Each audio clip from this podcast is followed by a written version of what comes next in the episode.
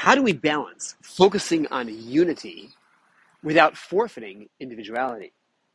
This is Rabbi Yitzchak Price with another episode of Tachlis Talks, growth-oriented, parsha-related Torah podcast. We are up to the Torah portion of Midbar and around the corner from the holiday of Shavuos, the period of Zman Matan Toraseinu, where we're receiving the Torah at Sinai, celebrating and focusing on that each year.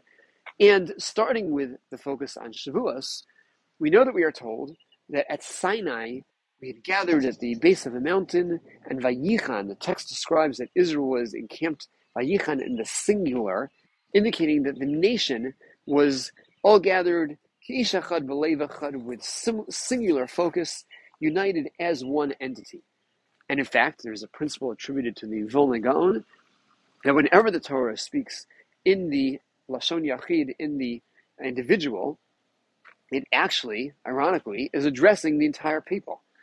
When the Torah speaks in the plural, that is a way of saying, okay, I'm addressing many distinct individuals. When it talks in the individual, as it does over here, right, this Vayichan and he camped in the singular, that is addressing the unity, the oneness of Klal Yisrael, the oneness of the nation. They're like that one person.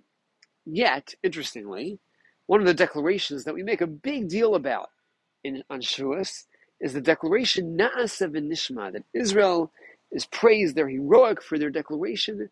We will do and we will heed, even before knowing what it is that we will heed, even before hearing the words of the Torah, even before getting the instruction manual, we have made our declaration of commitment. We are going to follow through on what it says.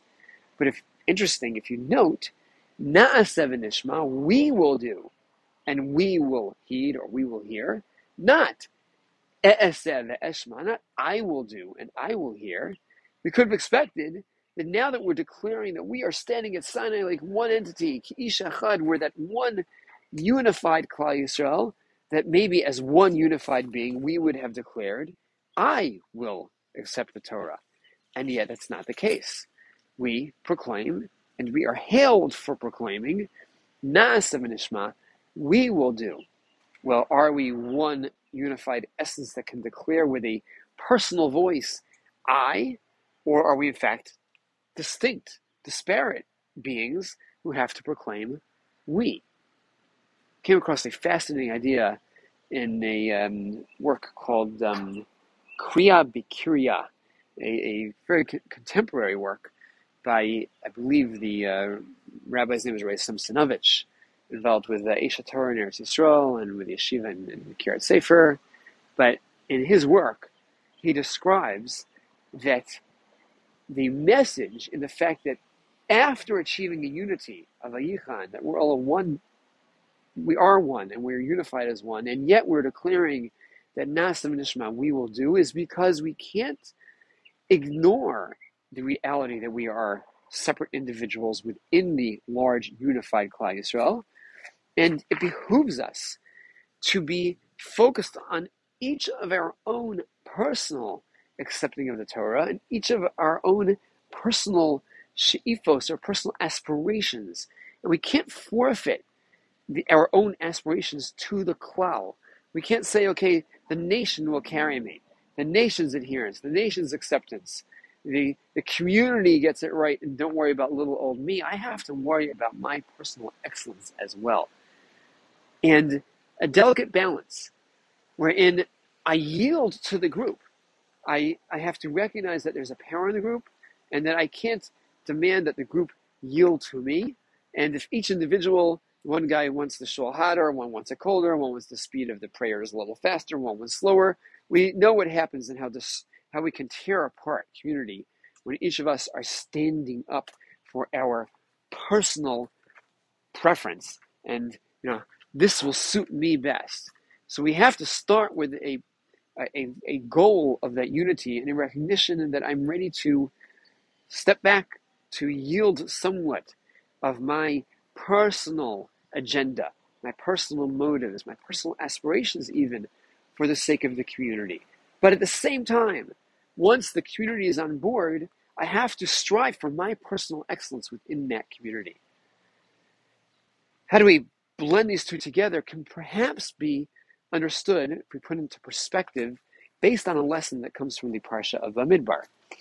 A lesson that I may have shared at one point in an earlier Tachlis talk, but Rabbi Yaakov Kamenetsky raises the question. In the Parsha of Bamidbar, we focus on the development of the Degalim, of the, of the flags, the banners that represent each of the tribes, and the division of the 12 tribes surrounding the tabernacle, the Mishkan, which itself is surrounded by the tribe of Levi.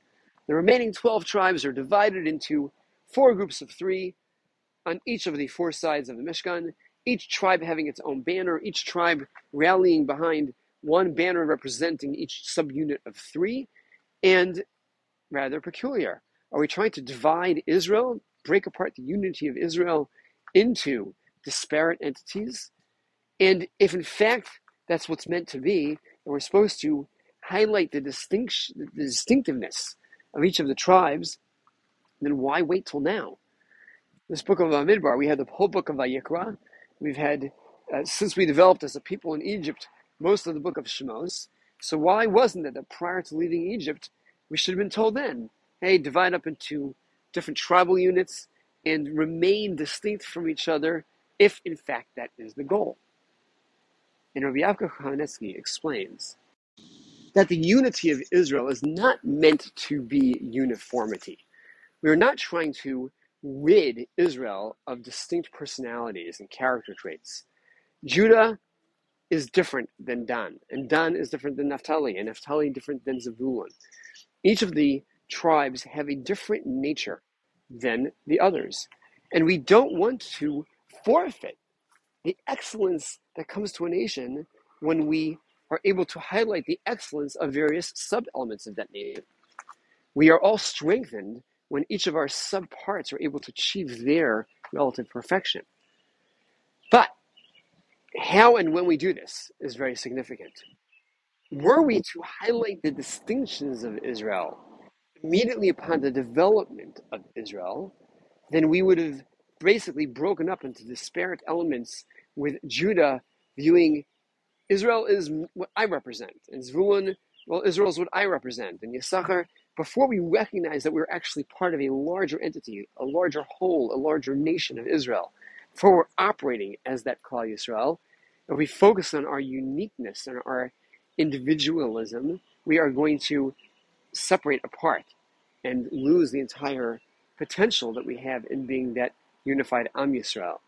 I've used the metaphor probably in that earlier uh, podcast, if I did address this back then, of the fact that if you're teaching a group of young kids how to play baseball for the first time, and they know basically very little about the game, and you want to develop them into a team, you don't start by picking out one kid and training him to be a pitcher, and another, okay, I'm going to train you to be a great first baseman, and focusing on the uh, shortstop capacity of another, because they, they don't get their interaction with each other quite yet.